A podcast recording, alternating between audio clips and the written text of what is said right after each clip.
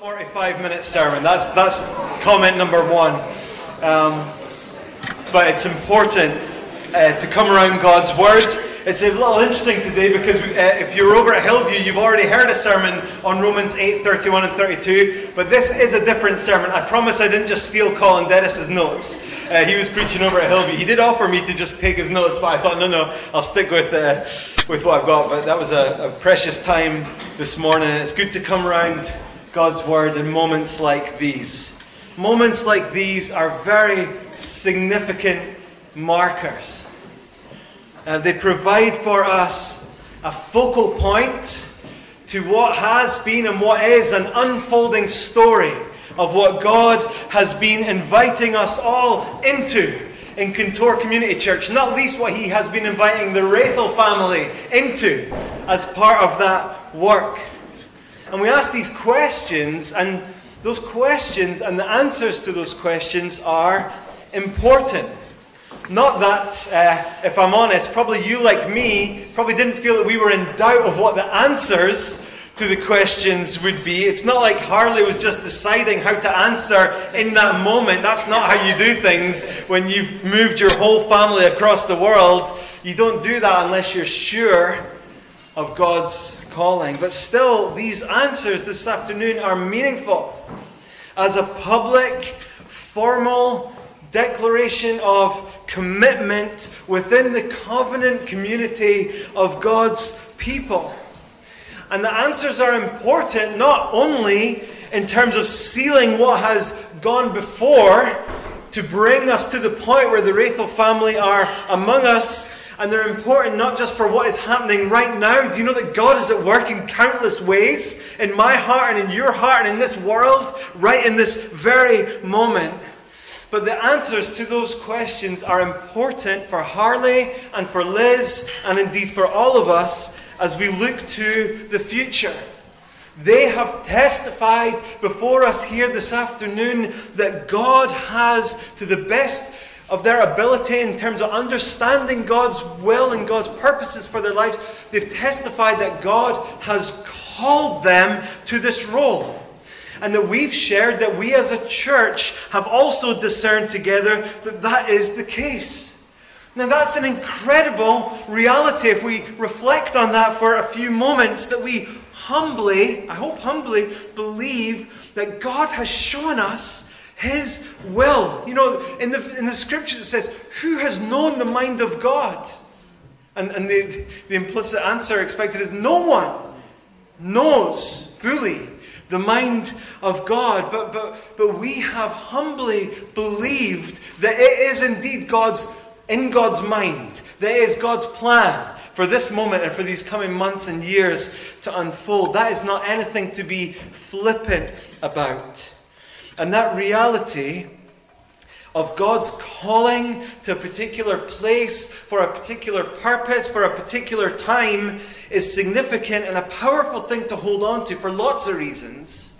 But one of them is because it can be challenging to be a pastor. It can be challenging being a pastor. You've got to know if you're called of God to be in a place so you can survive certain challenging moments. For example, some of the following challenging moments. Charlie, where's Charlie at? If we can flash up the first image. Like if you struggle with setting the right culture in your church. So you have here guys with their placards saying, prove it, no way. And the quote at the bottom says, I heard this church is a safe place to express doubts. Well, that's one challenge that you can find. Or if, like in the next cartoon, you're in danger of an overshare in your sermons, like this guy who says uh, to his pastor, The vulnerability of your sermon inspires me to share my own doubts about the depth of your faith. You've got to get the right balance. Sometimes it's an overshare. Sometimes you just need to be careful. Or, and I think this one might be more a danger for me than Harley, but some people just don't understand the key to a powerful sermon. you seem obsessed with sermon points that all begin with the same letter. The reply comes, that's just silly, speculative, and subversive. Oh dear, I don't know if you're. I don't know if you have a draw towards that. You do. Okay, well. Oh no, you don't. Okay, just me, guys. Sorry. You'll, you'll, uh, you'll be blessed by Harley's preaching in that regard. All right, we can get rid of those. It can be challenging being a pastor, way beyond silly things like that. Now, now with that issue, there's two dangers. You can overplay that issue. Woe is me, it's so hard to be a pastor. You, can, you definitely shouldn't overplay it. But you can also underplay that reality. And, and Harley and, and Liz are very well aware already of the, the struggles and sometimes the heartache of pastoral ministry. In Harley, we have a pastor who cares. He cares for you guys already. He's already said that we already love you guys. And he cares not just about us, but he cares about the reputation of Jesus Christ. He cares about the reputation of Jesus' name in this part of the world, and he cares about the plans and purposes that God has to share his love with this world. And of course, if you care about those things, then you're going to care and you're going to find it difficult when the people who you love are hurting. When you care about the reputation of Jesus' name, you're going to find it difficult when the, the culture in, of which you're a part cares zero for the renown and, and, the, good, and the, the glory of this great God of ours. And you're going to care when the church finds it hard to discern what direction is God taking us in and how fast should we walk and what should we do first and second. You're going to care when those things are difficult. And that's one reason it's so important for Harley and Liz to know that they are called of God to this time and this place. Beyond even confidence that God has them and their family in the right place in this moment, beyond even that, that sense of being sure that God has called us to this place, there is a deeper hope which Harley and Liz can hold on to, and which, dear friends, we can all hold onto. I mean, those struggles I mentioned, they're not unique to being a pastor. We all face discouragement, we all face difficulty in life and in ministry. And we need hope. And what hope we have in these closing verses in Romans chapter 8. So, for, for any who are visiting, and there's a lot of you here this afternoon, we've been camping out in Romans 8 for a little while. First of all, looking at the role of the Holy Spirit. Who is He? What does He do in our life? And then in these last few weeks uh, before Advent, uh, we've been thinking about what does it mean to live secure in the love of God. So we're going to read from verse 31, and we're just going to read right to the end just because it's so good. So, so Paul starts in verse 31 by asking, What then shall we say to these things? He's, he's closing out a, a, section, and I, loved what Colin Dennis shared this morning. He said he could almost imagine Paul turning to, to Tertius, who was probably scribing this letter down for him, and saying, You know, let's read up until this point what the Holy Spirit has inspired us to put down on this parchment, and then almost getting to this point in Romans 8:31, saying, What then shall we say to these things? This is incredible. And, and people don't know what does he mean by these things? The, previous few verses some people think that some people think it's all of chapter 8 some people think it's from verse 1 of chapter 5 others think it's just the letter as a whole. No one really knows but certainly everyone agrees that paul has just been laying out these amazing truths about the good news of jesus christ. And here is a one key moment of summing up for him. So this is god's word what then shall we say to these things? If God is for us, who can be against us? He who did not spare his own son, but gave him up for us all, how will he not also with him graciously give us all things? Who shall bring any charge against God's elect? It is God who justifies. Who is to condemn? Christ Jesus is the one who died. More than that, who was raised, who is at the right hand of God who indeed is interceding for us. Who shall separate us from the love of Christ? Shall tribulation, or distress, or persecution, or famine, or nakedness, or danger, or sword? As it is written, For your sake we are being killed all the day long. We are regarded as sheep to be slaughtered. No. In all these things we are more than conquerors through him who loved us. For I am sure that neither death nor life, nor angels, angels nor rulers, nor things present, nor things to come, nor powers, nor height, nor depth, nor anything else in all creation will be able to separate us from the love of God in Christ Jesus our Lord. Amen. Such a beautiful passage of Scripture. Paul is not just communicating information in these verses, but he's seeking in his quite unique use of language here to move us to the very core of our being. He asks, after saying, What shall we say to these things? He asks five rhetorical questions in these verses. And we're just going to look at the first two of them. And about these rhetorical questions, John Stott wrote this. He says, Paul hurls them into space, as it were, in a spirit of bold defiance. He challenges anybody and everybody in heaven, earth, or hell to answer them and to deny the truth which they contain. But there is no answer. You see, we have to let the rhetorical impact of these verses impact us because if we read them wrong, we could get in all sorts of muddles. Take, for example, Paul's first rhetorical question in, in verse 31.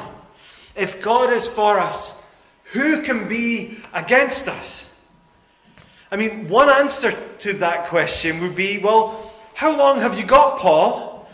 How long have you got? I'm sure many of you are feeling this afternoon that there are things, powers, people, circumstances that are against you. And it's good for us not to be naive about the, that reality. Paul wasn't. Just a few verses later, Paul lists some of the, the struggles, the things that are, were against him. And it's worth us acknowledging as well some of the challenges that we face. And it's worth Harley and Liz just being honest and realistic about that as well as they look to the coming days of ministry. We do face challenges.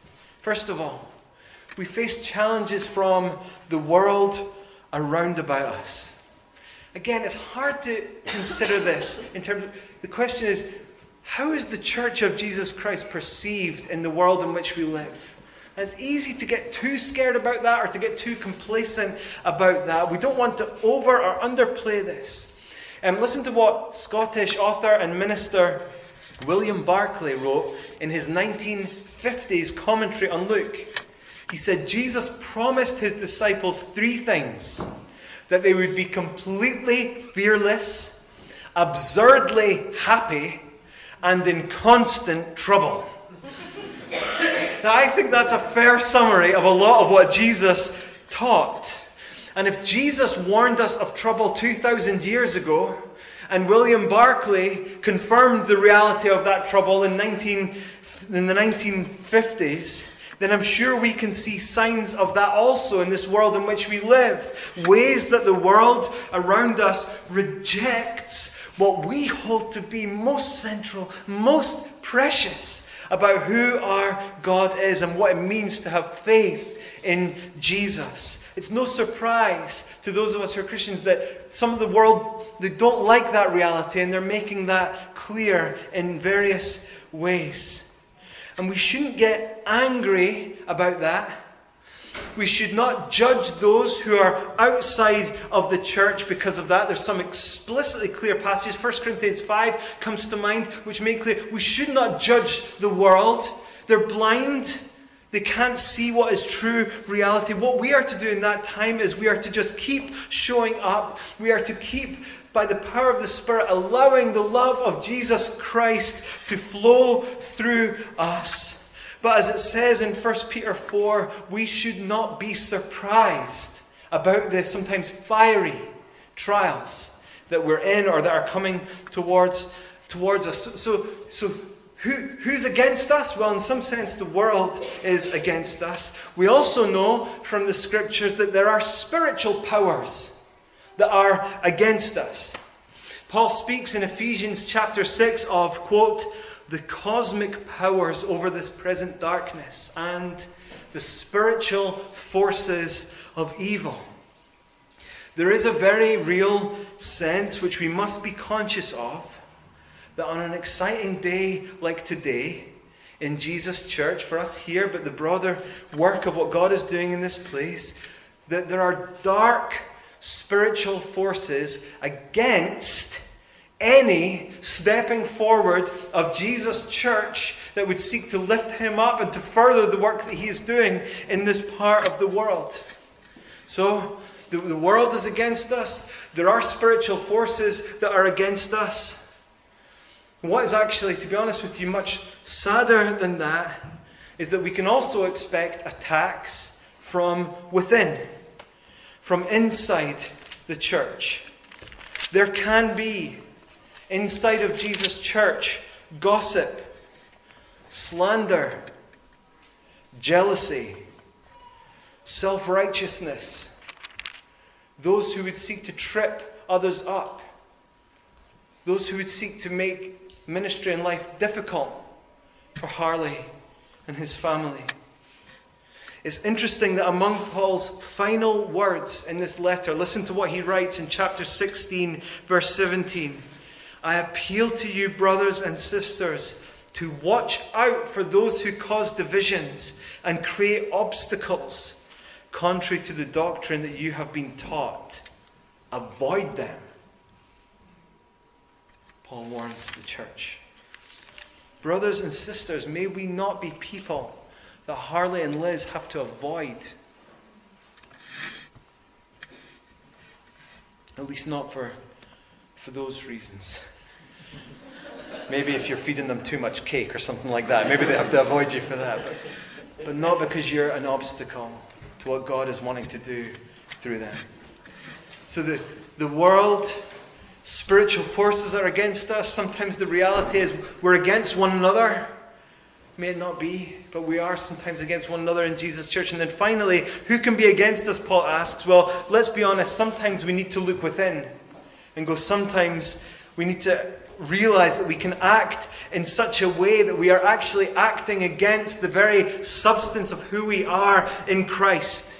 It's interesting thinking of this moment of commissioning Earlier we read from 1 Peter chapter 5, but in another passage that is often read in moments like this, in Acts chapter 20, listen to what Paul writes to the Ephesian elders as he's, as he's heading off. He says, Pay careful attention to yourselves and to all the flock of which the Holy Spirit has made you overseers, to care for the church of God, which he obtained with his own blood.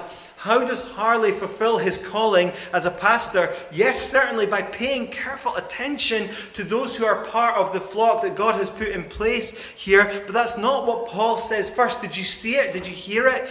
Pay careful attention to yourselves, he says to the elders and to the flock of God. It is crucial that Harley first pays attention to himself that he cares for himself and his family. He considers his own health in every aspect of that word as a matter of primary importance. And of course, that's not just pastors that have to think of that. We all have a responsibility to, to, to, to that in our own lives, to looking in and going, How am I doing before the Lord?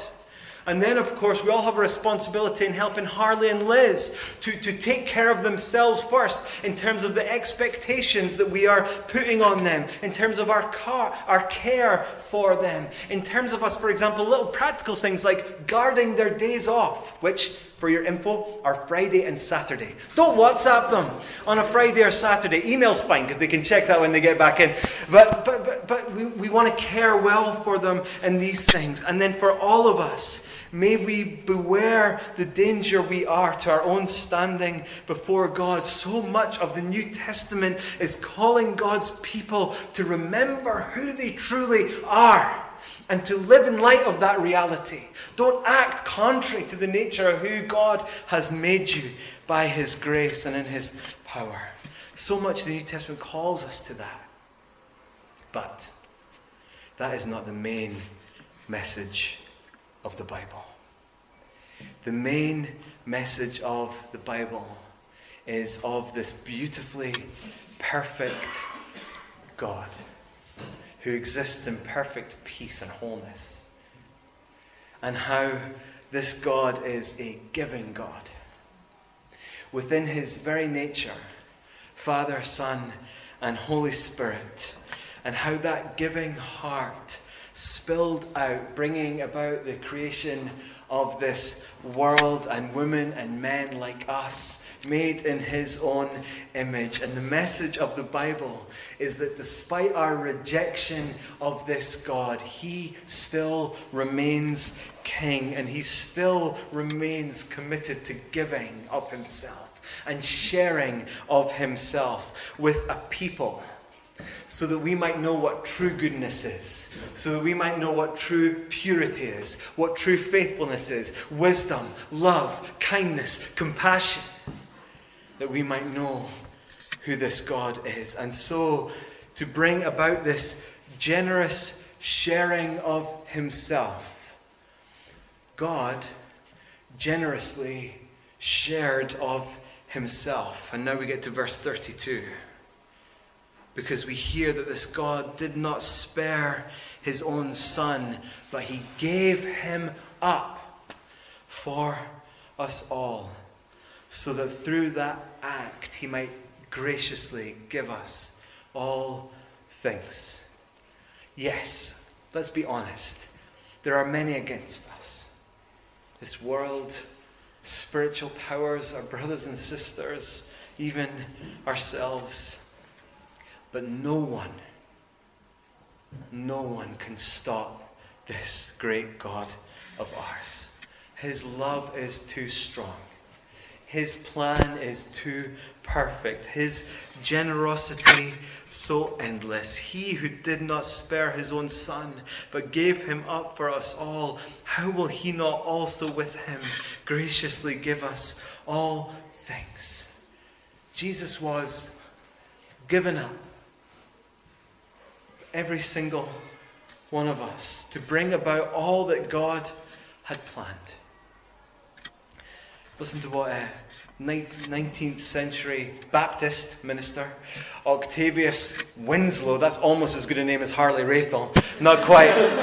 uh, listen to what he once wrote Who delivered up Jesus to die? Not Judas for money, not Pilate for fear, not the Jews for envy, but the Father for love. Paul has already spoken of this in verses 3 to 4.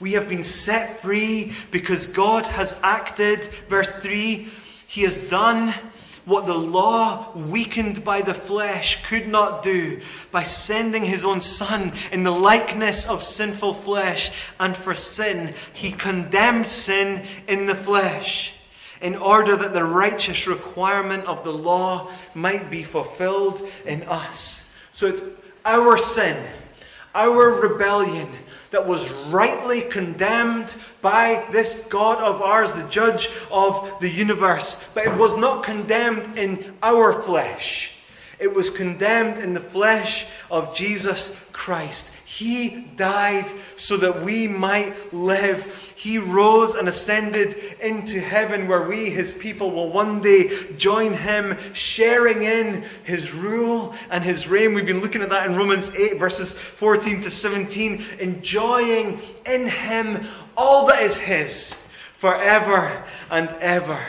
Here's the truth of Romans 8 31 to 32 God is for you. If you love Jesus, if you know you're His, God is for you. Harley and Liz, God is for you. Could anything be more wonderful than that? Who could be against you? Who could be against you in light of that reality? We pray that as your church family, we will honor and respect you in this calling that God has given you. We pray that you'll be protected from spiritual attack. We pray that you'll be granted sustenance when the attacks from the, the world come at you. We pray that you'll be by the power of the Spirit, drawn more into the conformity of the image of Jesus Christ week by week. Some months are going to be better than others in all those things, but God's favor over you never changes. It never, ever changes. May you know that reality and may you minister and live from the beautiful peace that comes from knowing that God's favor is over you. Would it not be brilliant, dear friends, if some years from now We could say, if there's one thing I can tell you about Harley Wrathall, it's that he knows that God is for him. He knows that God loves him with a perfect love. He knows that God has been and is and will forever be endlessly giving of himself for him and for his family, and that he lives in light of that reality. And may we all be able to stand firm in that wonderful truth that no matter what comes at you this week, you need not fear because God is for you. And if God is for you, who can be against you? You need not fear. I'm just going to close with some words from Luke chapter 12. Beautiful words from the Lord Jesus himself. So, verse 4 of Luke chapter 12 says this I tell you, my friends, isn't it beautiful?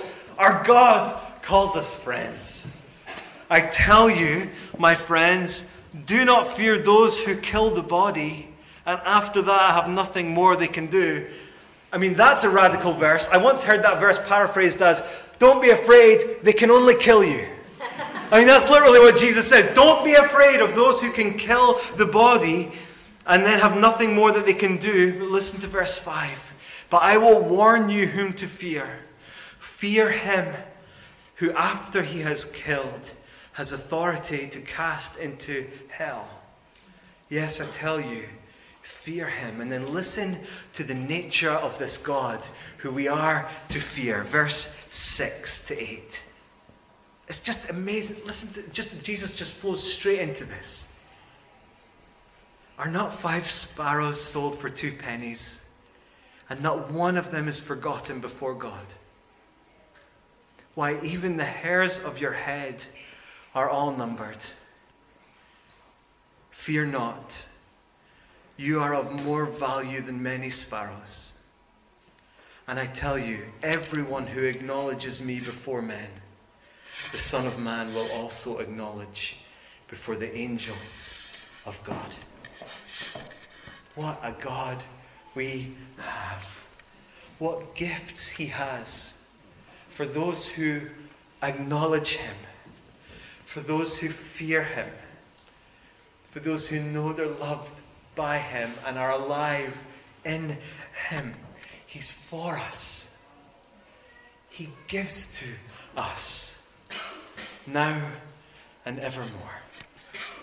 Amen.